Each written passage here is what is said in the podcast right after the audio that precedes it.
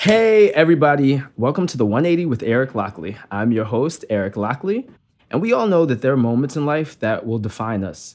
Moments that set us down one path or plunge us down a completely different path. Join me as we delve into our guests' turning points. Let's laugh, heal, and be inspired together as we pull back the curtain on how our guests made the 180. Sometimes life gets hard when you're on your journey. Don't stop, keep going, you can turn it around. The 180, yes, it's a big change. The 180, your life won't be the same. The 180, you can do it. Say yes to your beautiful future. The 180, yeah. Hey, you better say. Coming to iTunes soon. Make it your ringtone. Make it your ringtone, y'all. I love it. 180. Hey. Hey, okay, it's catchy. I love it. I have to thank my friend Jared Landon for creating that song, but yeah, that's, that's me singing it. I love it. You already hear her, but I'm so so thrilled and excited to welcome my guest, actress, singer, director Stacey Sargeant to the 180. Yeah, Thank you for having me. absolutely. Ooh. I will tell you a little something about Stacey. Stacey is a native of Brooklyn, New York. Where Brooklyn at? she graduated from LaGuardia High School of Music and Performing Arts, as well as Syracuse University with a BFA in musical theater. Stacey can be seen on your TV screens and in film in such productions as Come Sunday, The Blacklist, CBS's Bull, CBS's Blue Blood. oh gosh, look now I'm saying the tongue twister. Blue Bloods. What Black Blood? CBS is Blue Bloods. CBS likes you. That's good. CBS is hiring you. CBS, listen, I'm very thankful. for Yes, amen. They got me my SAG insurance. Oh So, wow, that's that's good. yeah. Her acting skills can also be seen in Top Five, directed by Chris Rock, and Obvious Child, directed by Gillian Robespierre. Stacey's filmmaking debut is a film called Though I'm Not Perfect. It's a short documentary film about the impact of the ballet industry on the mental and physical health of young people. Though I'm Not Perfect won the Honolulu Film Award for Best Educational Film, which is Mhm. awesome. Thank you. I should also mention that a film that I shot last year is on Netflix. Whoa! It's called 40 Year Old Version by Radha Blank. Yes, that's so exciting. I, I know Radha when I was newer on the New York theater scene. I saw a few of the productions she did. Yes.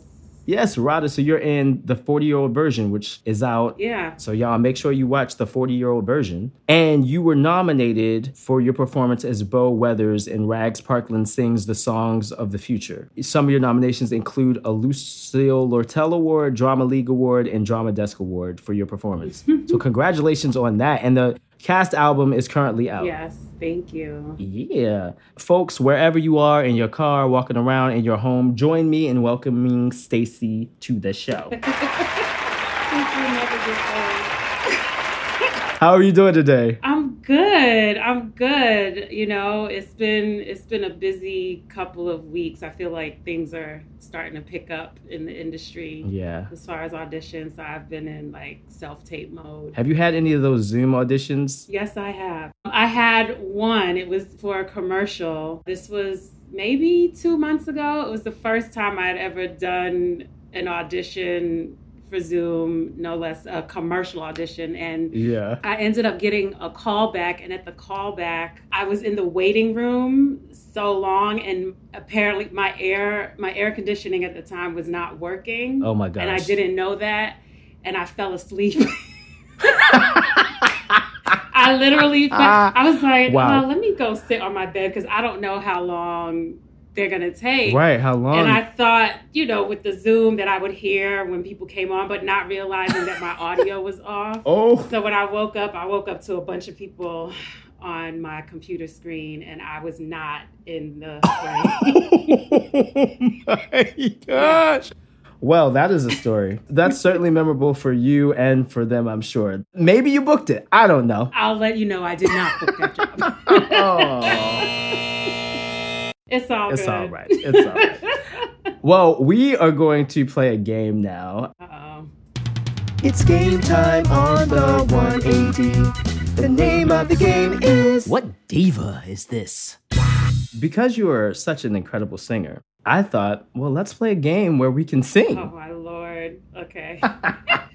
So here's the deal. My producer David is going to send us individually a nursery rhyme, and along with that nursery rhyme, a diva to imitate. my god. We'll be singing the nursery rhyme in the style of Adele, for example. Okay. It might be Toni Braxton or Christina Aguilera Oh or Britney Spears. God. And so I'll have to guess who you are imitating, and you'll have to guess who I'm Okay. imitating. Do I have do I get a list of like options or I just gotta pull this out of the air? We're gonna say it could be anybody. I'm up, and uh, here I go.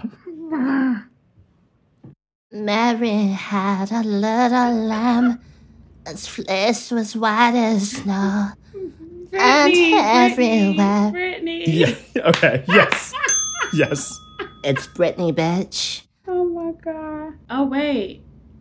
I knew this was gonna happen. I don't know this nursery rhyme. Which what what which one is it? One two buckle my shoe. Have you any wool? Yes, sir. Yes, sir. Three bags full. I we didn't sing that in Brooklyn. Is that Brooklyn didn't, Uh, didn't do or that in one? Trinidad. We'll get you another one. I'm a little teapot, short and stout. Here's my handle. Here's my spout. Ah, ah, Oh, ah, Aretha. Franklin. Oh, oh, Christina. It's not Aretha or Christina. Oh no. I see the pointing. Mariah, Mariah, duh. You were doing. You went up and, holding the everything. air. Okay.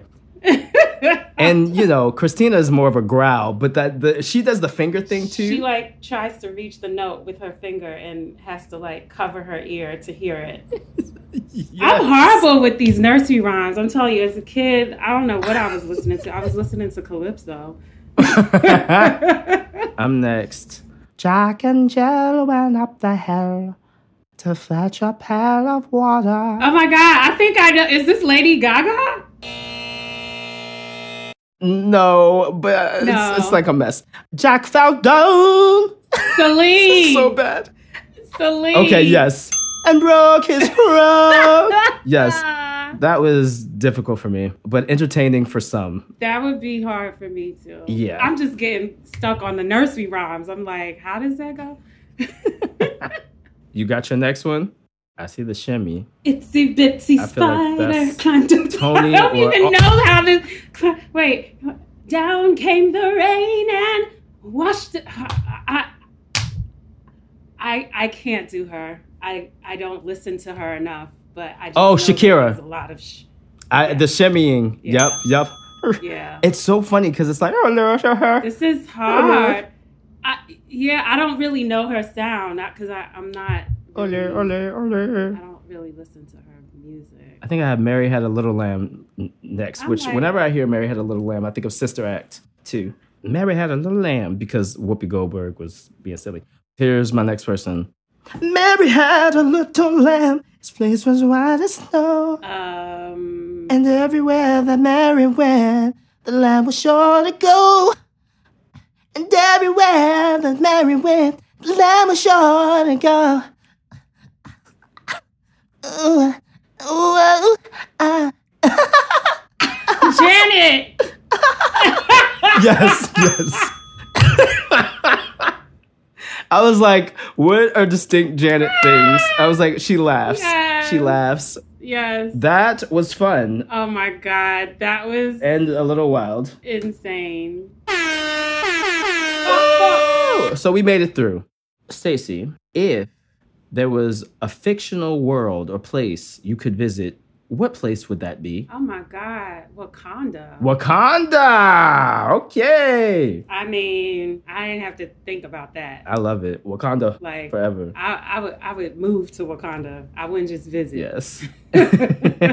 Like, I would live there. I would stay there. Bags packed. I'm there. Yes. When Black Panther first came out, everybody Oh my was God. Yes. I Wakanda mean, forever. Rest in peace, Chad. Rest in yes, peace, Chadwick exactly. Boseman. Yes. I will tell you, I had an awkward experience with the Wakanda Forever thing. It was like a month after the movie came out, and I was in a cafe. I was sitting with a friend, I actually had a chair at my table that I didn't need, and there were some black folks that walked in and needed the chair. And so I was like, oh yeah, y'all, y'all can have it. And I was like, Wakanda Forever.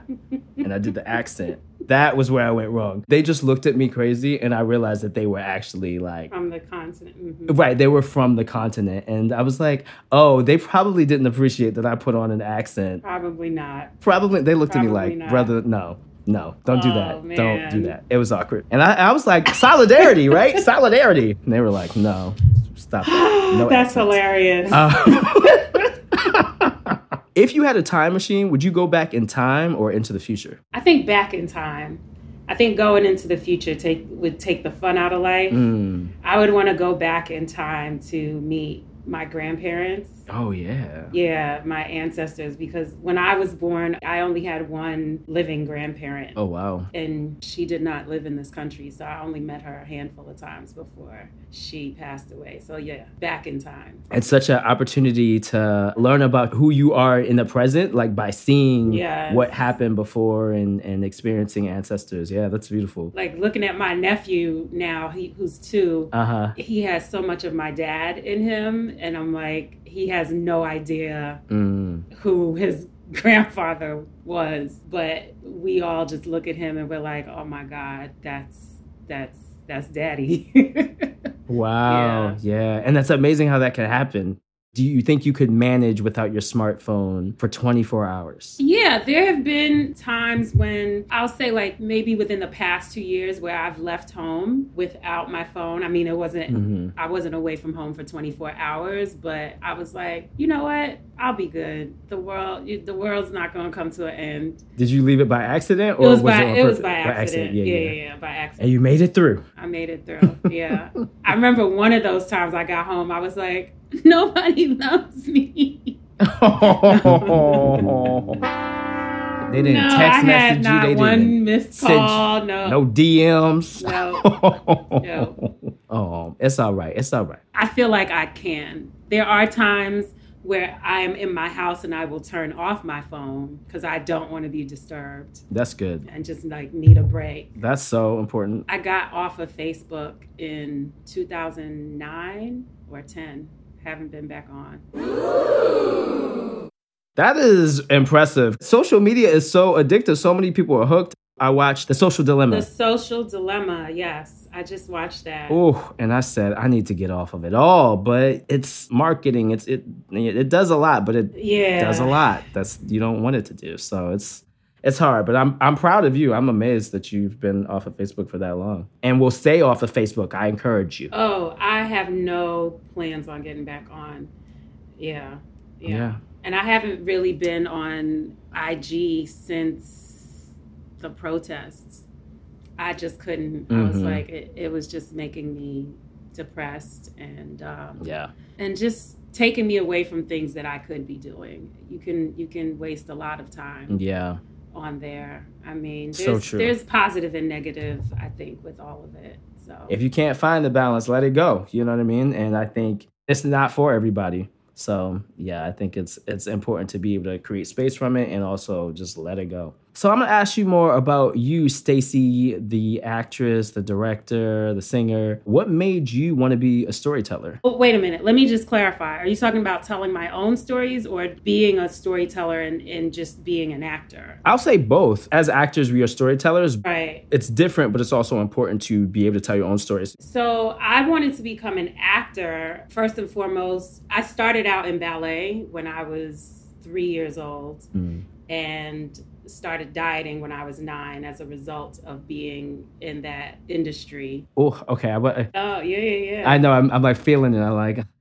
I started out as a dancer as well. oh, okay. when I was like two or three, my parents enrolled me in dance class because I would be in the mirror dancing and acting a fool. yes. I went to DeVay's Christian School of Ballet and Tap, run by three black women. And so it was interesting for me growing up as a young man or um, as a boy.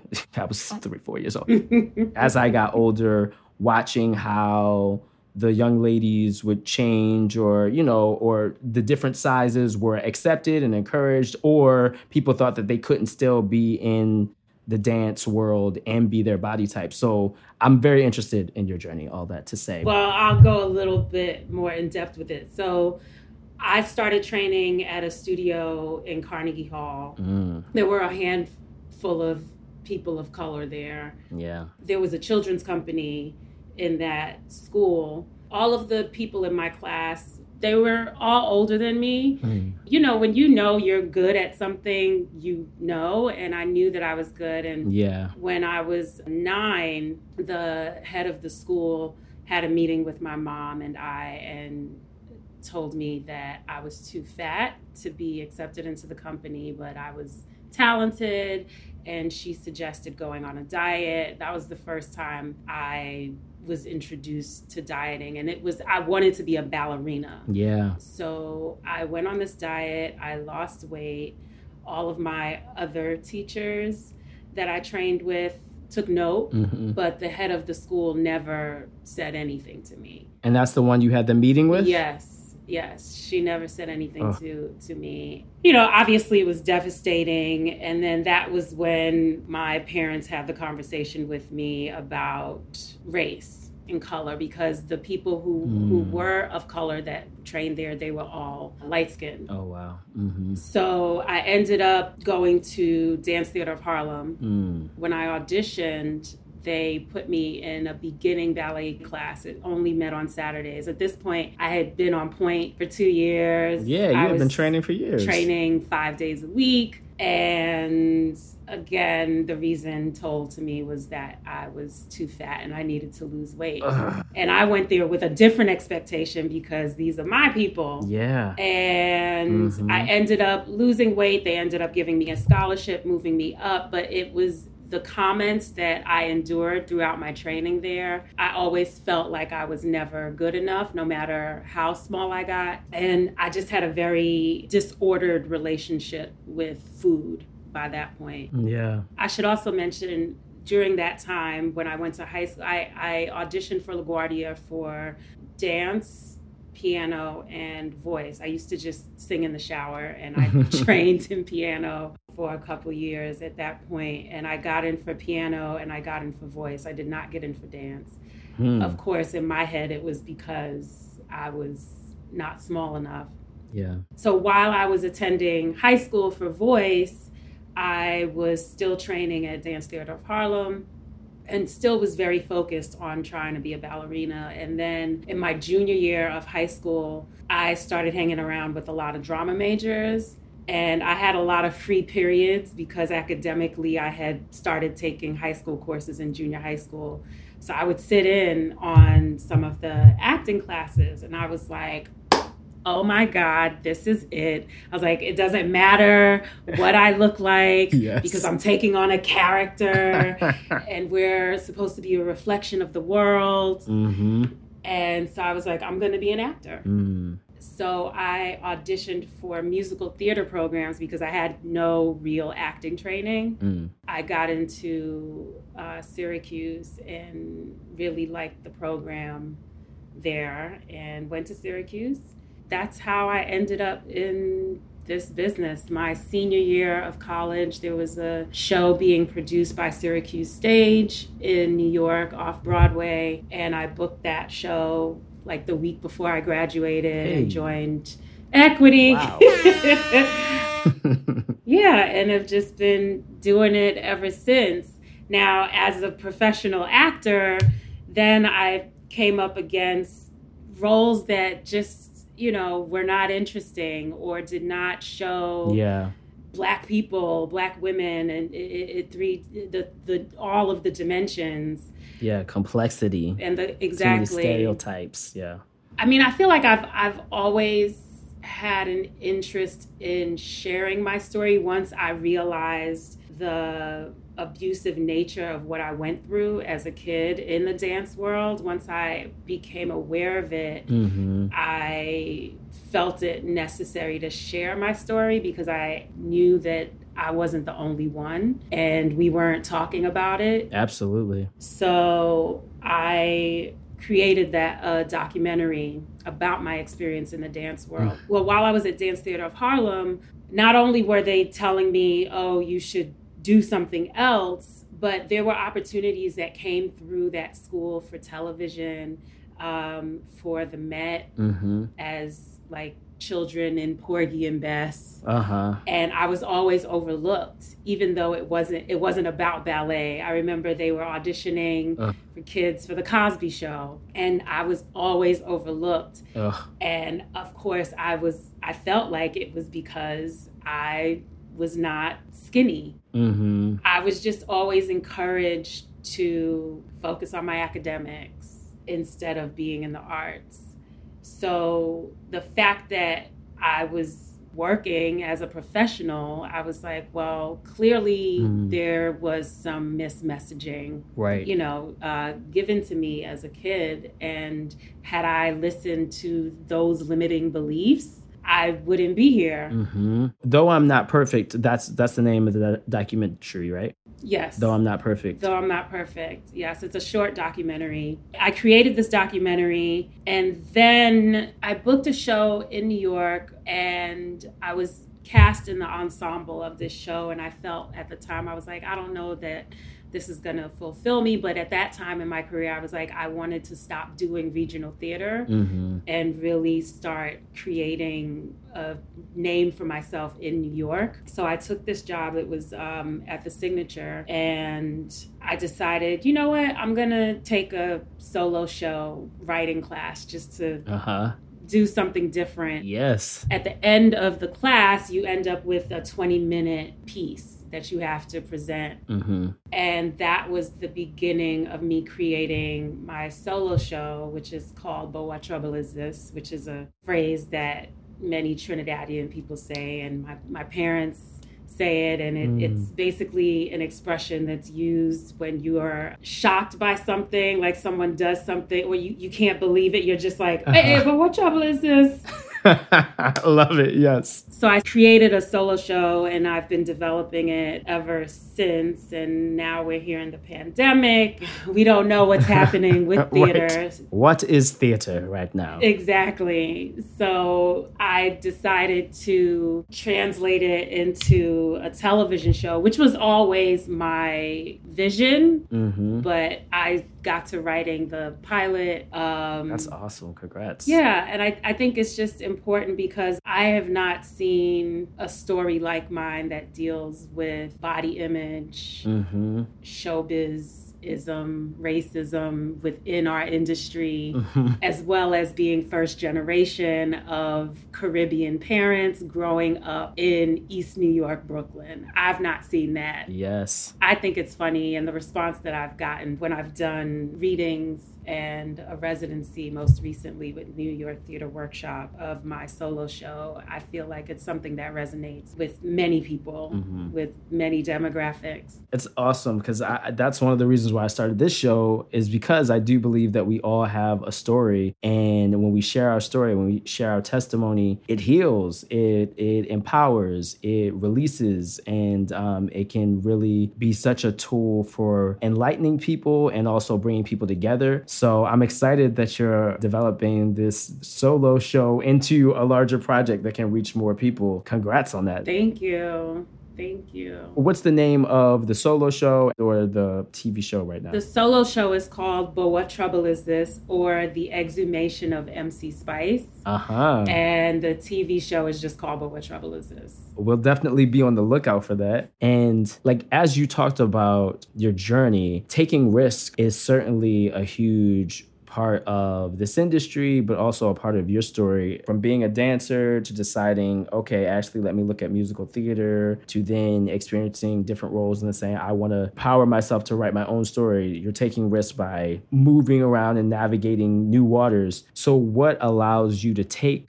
risk like what are moments that you felt empowered to take risk and how have you found that courage or what's pushed you to discover that courage Well, first, I'll say I think it's just my need to express whatever is inside me, and I figure out what medium Mhm. would do that best. So I don't just limit myself to saying, well, I'm an actor, so I don't do anything else. I'm just an actor. I don't, I think because of my experience, I've had to morph my dream Mm. because of the obstacles I had to, I was forced to be open to other areas because the one thing I always knew as a kid was that I wanted to be in this industry. Don't ask me why, Mhm. but it was just an inner knowing. Also, so my my dad passed away in 2017 and when I reflected on his life and my mom's life because they both emigrated here from the West Indies, Mm. they came to a completely different country yeah. with nothing and they built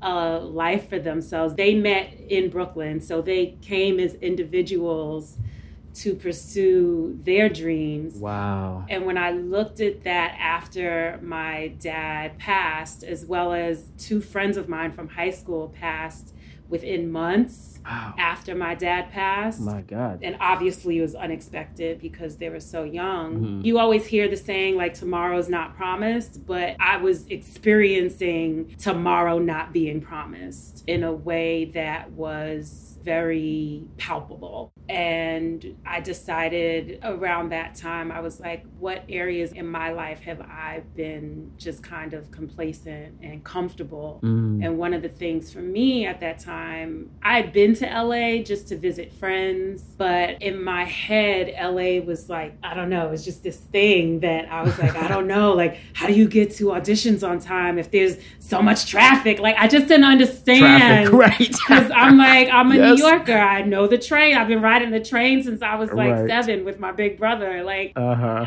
I'm like, how does that machine work? Right. I decided, you know what? Let me let me figure it out. I'm not going to a different country. I'm going across the country where I actually have friends and have been before, but Uh-huh. just never spent a considerable amount of time there. So You decided to take that risk. yeah, and I mean now I'm like, it wasn't a risk. you know what I mean? It's like right. Right. right. you don't know until you do it Mm. but I definitely, it's definitely looking at my parents' lives and experiencing so much loss at that time that my dad passed that made me just jump.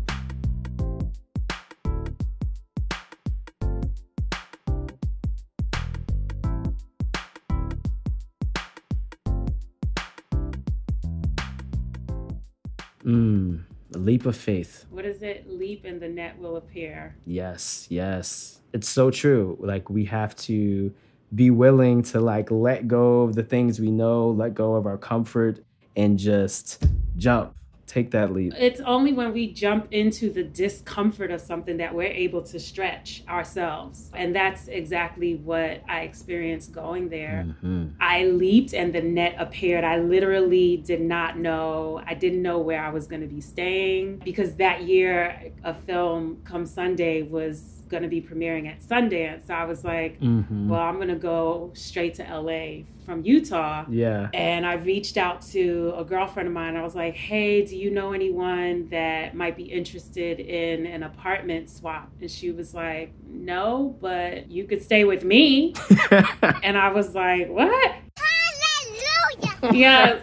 yes. So uh, that was just like a blessing. yeah. So many things just just worked out, and I think I just needed I needed that space away from New York. hmm One, I don't like the cold. Yes. I understand that. My dad was exposed to asbestos back in the 70s, and one of the Mm. locations that he was exposed in is literally across the street from my apartment building now. Oh my gosh. Yeah. So every time I walked out of my building, I was seeing this building and I was just very angry Understandably. Yeah. and wanted space. And I got that space, and I also learned LA and know that it's not a place to be afraid of. hmm But it also helped me to appreciate New York even more. Yeah.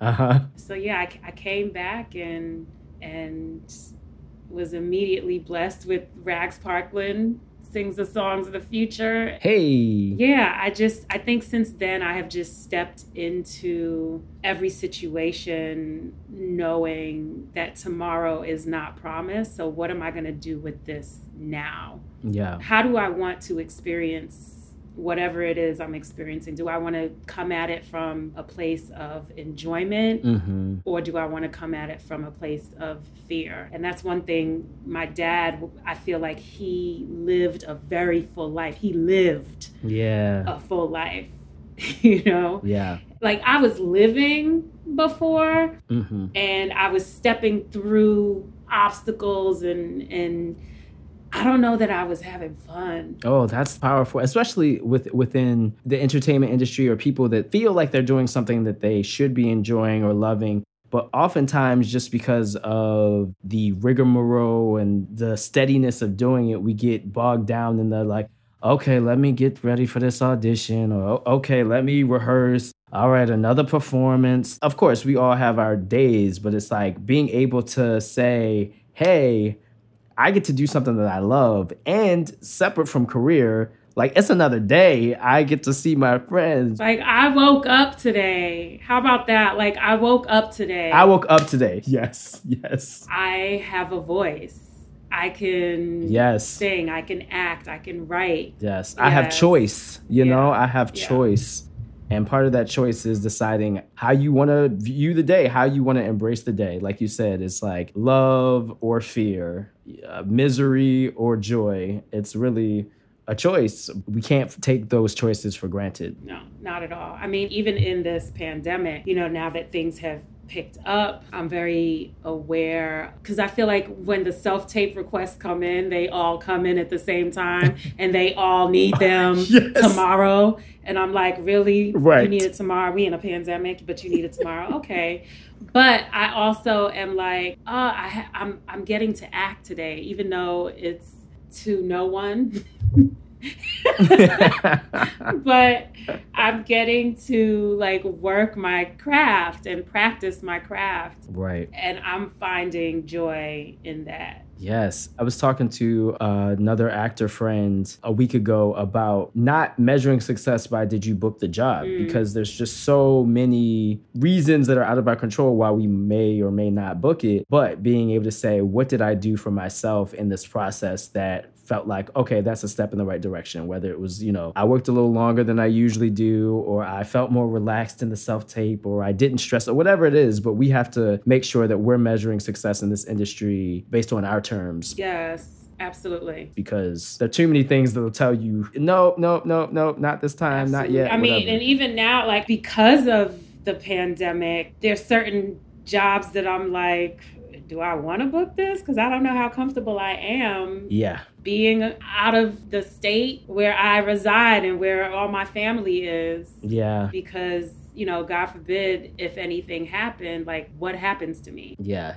It's such a wild, scary time. Yeah, it's very stressful to think about. I- I'll tell you, I actually, because of a job that's in state that I uh, booked, Congrats. hallelujah, I'm gonna give a yes. Hallelujah. Hey. I had to just test myself for COVID. Like I had to stick that thing up my own nose, which was really strange. Wait, you had to test yourself? That's what's going on?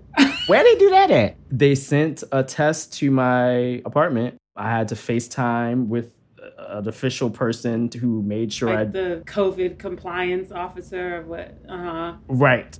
He watched me as I stuck that thing up my nose. It was so uncomfortable, but I did it. And then you put it like in a baggie or something and mail it in. That's to make sure that I can work. And where do you mail it? You have to like go to a mailbox or like I'm I'm fascinated by this. They have um it was in a FedEx uh pre-ship Ah. you know so everything's already labeled for where it needs to be sent and everything i had to put it in a fedex drop off Wow. yeah yeah so it's it's interesting how they're making Trying to make it work. yeah trying to make it work in terms of you experiencing the difference between who you were before you moved out to LA how can you say you changed and what was that experience like once you were in LA and then what brought you back to New York if you don't mind me asking So I'll go backwards, I think. What brought me back was I had only asked my friend to stay for three months.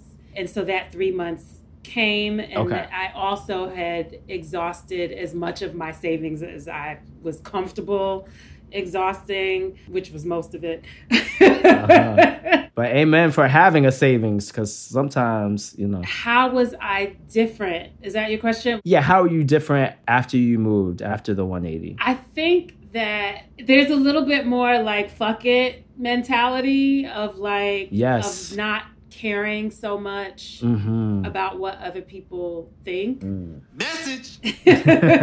Yes. so when I audition for things, I take bigger risks or things that would be deemed as a risk. Right now, I'm thinking of a show that I ended up booking at Lincoln Center. hmm It was a new John Guare play, Nantucket Sleigh Ride, and I got the material, and the track was two roles. One was a police officer, and the other was a secretary. hmm And so I'm like, okay, how can I? I need to make these people very different, like distinctly different. Yeah. I wasn't sure. I was working on the material, but I wasn't really sure how they were different, how the voicing was different. And the night before, something came to me and was like, oh, make the secretary from Trinidad, which is where my family's from. Mm. And so I started practicing. She had a monologue. Yes. So I started practicing this huge monologue in that voice, and it just opened up a bunch of new possibilities as to who she could be. Do you remember one line? Oh, Do you remember one line? You can say anything. Um, I would say you can say a nursery rhyme, but I Oh, you know. just want to hear me talk with the accent?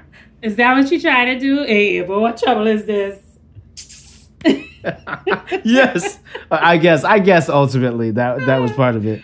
So you made the secretary from Trinidad, Right. I made the secretary from Trinidad. When I read it, I was like, I know that's not what was intended. Mm. It was John Guare, and it, it felt very it felt very white. And I was Mm, like, mhm. how the way it The was way it written, was I was like, how yeah. can I bring me into the room? Mm, And I don't know that I was thinking that way before. yeah, I think before it was, how can I give them what I think they want? they want. Ooh, So I was like, they're either gonna love it or they're gonna hate it. hmm But you were bringing you into that room, and what brought you joy and what excited you. Yes, I was like, I am making this my own. Long story short, they loved it.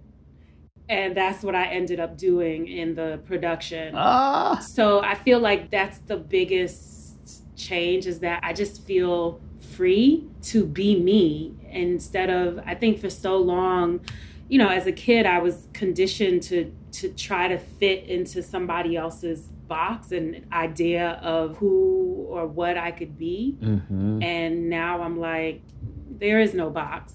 yeah. I'm just bringing me and people are either going to love it or hate it. Yes. And a little bit of fuck it. Because, you know, I don't know how much of that is from experiencing the loss or if it's just getting older and having life experience hmm where it's like I don't have time to waste trying to please people because you can't make everybody happy. absolutely not. Yeah. Message. If you- Yeah. If you didn't know, now you Sound know. effects, I can't.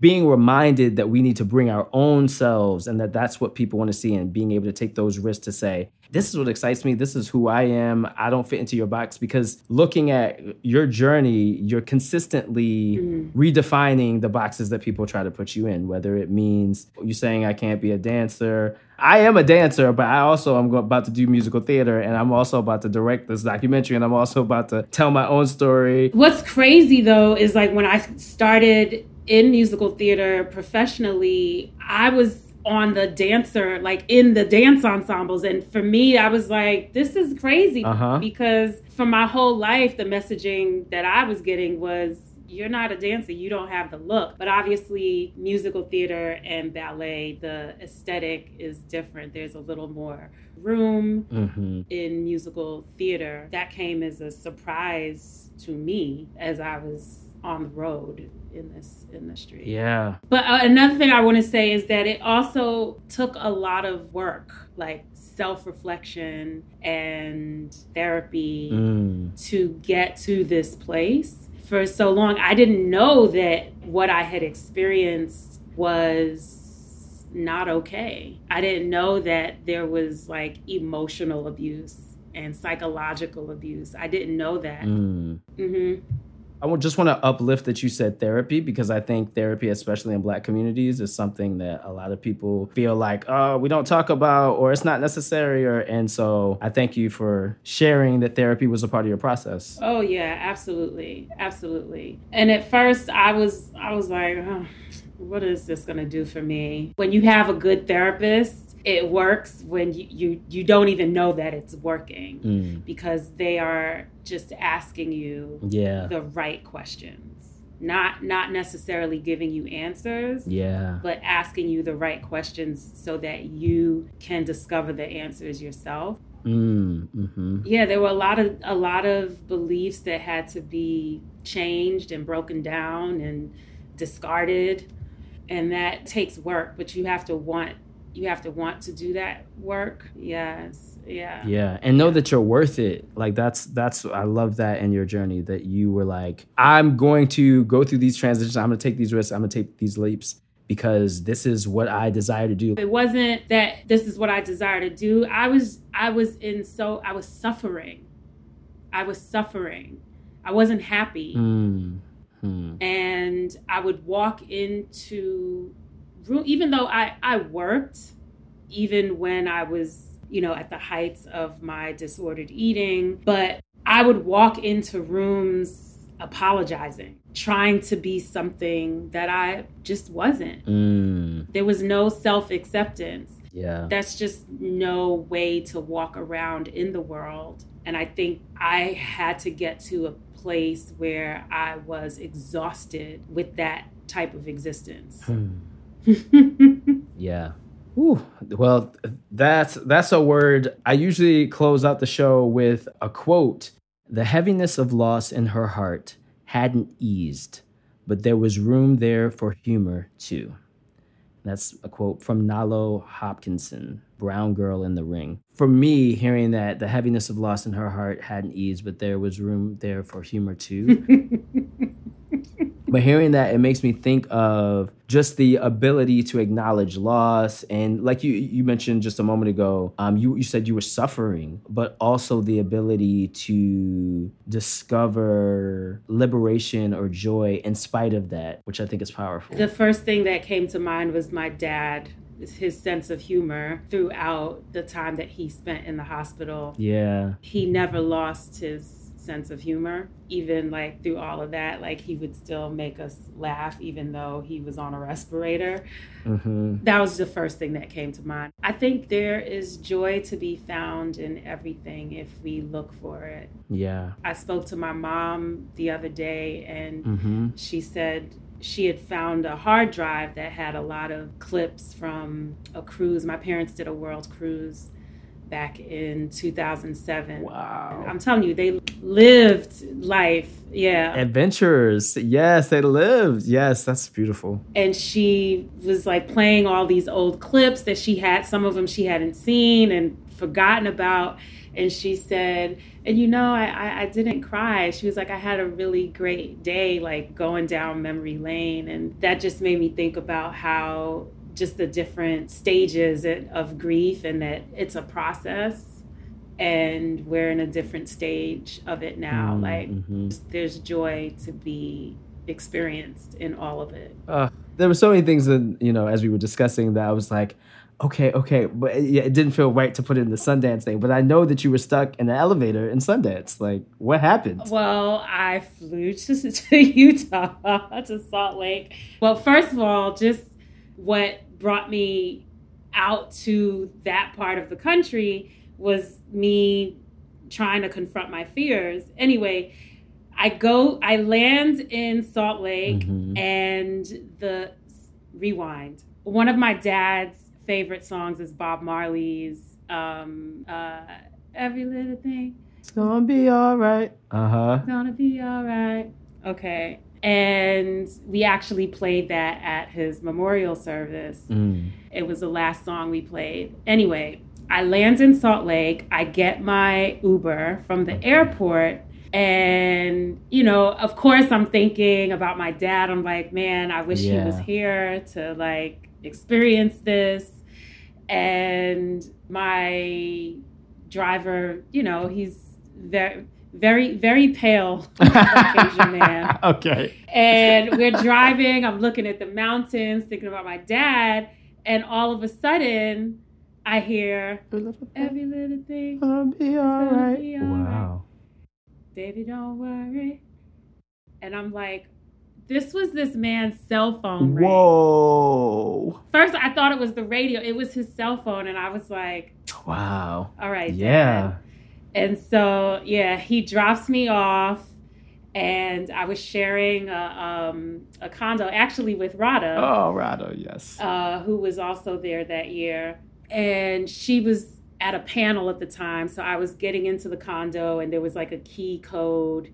And before before that, I get on the elevator, and it the door like closes, but it doesn't close all the way. And then there's like the the tone. It's like Uh-huh.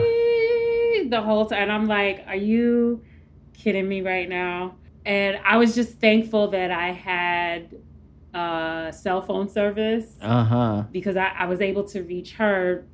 We were texting because she was like at the panel, but then I don't even remember who came to rescue me. But I was pressing the, the alarm, and somebody, yeah. So I just sat on the elevator with my luggage and just started singing. It wasn't for too long, right? It was like maybe half an hour. okay. That's not too bad. I mean, it could be worse, but yeah. Ugh. No, it could have been a lot worse because I was on a ground level. It wasn't like, Oh, right. Ooh. you know, I didn't have the fear of like Yeah. dropping several hundred feet Ooh.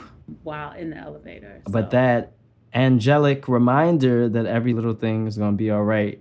Wow, that's beautiful. It's to be all right. Yeah, yeah, yeah. Well, Stacey, thank you so, so, so much for being a guest on the 180. Are there things coming up that you'd like to shout out that you're working on? Yeah, so right now I'm actually creating a workshop, a self esteem workshop that's built around my documentary, though I'm not perfect. Right now it's titled Building Self Esteem to Catch Your Dreams. Yay. I like the title. and I, I love when things Uh, rhyme. so I'm working on that and I'm hoping to start the workshops. It'll be all online and I'll also be doing some personal coaching with that. Hopefully, I'll be able to get that started before the year is out And look out for you and the 40 year old version on Netflix. on Netflix. Yeah. Hey. And be sure to follow Stacey on social media, on Instagram specifically, because she ain't on she ain't on Facebook like she told you. I'm sure I will get back on Instagram at some point. I haven't been posting, but I still have my account and I will get back to it. At Stacey S T A C E Y Sargeant S A R G E A N T. Um, You can find her on Instagram. Or she can find you on Instagram if she don't post. But definitely look out for her self-esteem But workshop. the website for the workshops is though-I'm-not-perfect.com. though-I'm-not-perfect.com. Go visit it. Be on the lookout for those workshops. Based on her documentary, and like we mentioned, the 40 version is out. Thank you once again, Stacey. It's so, so great having you. And thank you for sharing your story with us. Um, I, I know it's going to inspire so many folks. Thank you so much, Eric. Thank you all for joining us. The 180 is produced by David Treatman with audio production and editing by Mike Luno. Original music composed by Jarrett Landon and sung by yours truly, and digital portraits by Byron McCrae. If you like what you heard, tell your friends. We need your help to spread the love and inspiration. Follow us on all social media at The 180 Pod and visit our website at www.the180pod.com. If you want to help support these stories, please consider subscribing to our Patreon. You can get access to chat more with me. You can also get exclusive content, merchandise, and you can hear episodes early. Visit our Patreon at www.patreon.com, the 180 pod. Until next time, I'm your host, Eric Lockley. Take care and be blessed. That you'll have a blessing if you just keep on pressing. Don't stop, keep going, you can turn it around. The 180, yes, it's a big change. The 180, your life won't be the same. The 180, you can do it. Say yes to your beautiful future. The 180.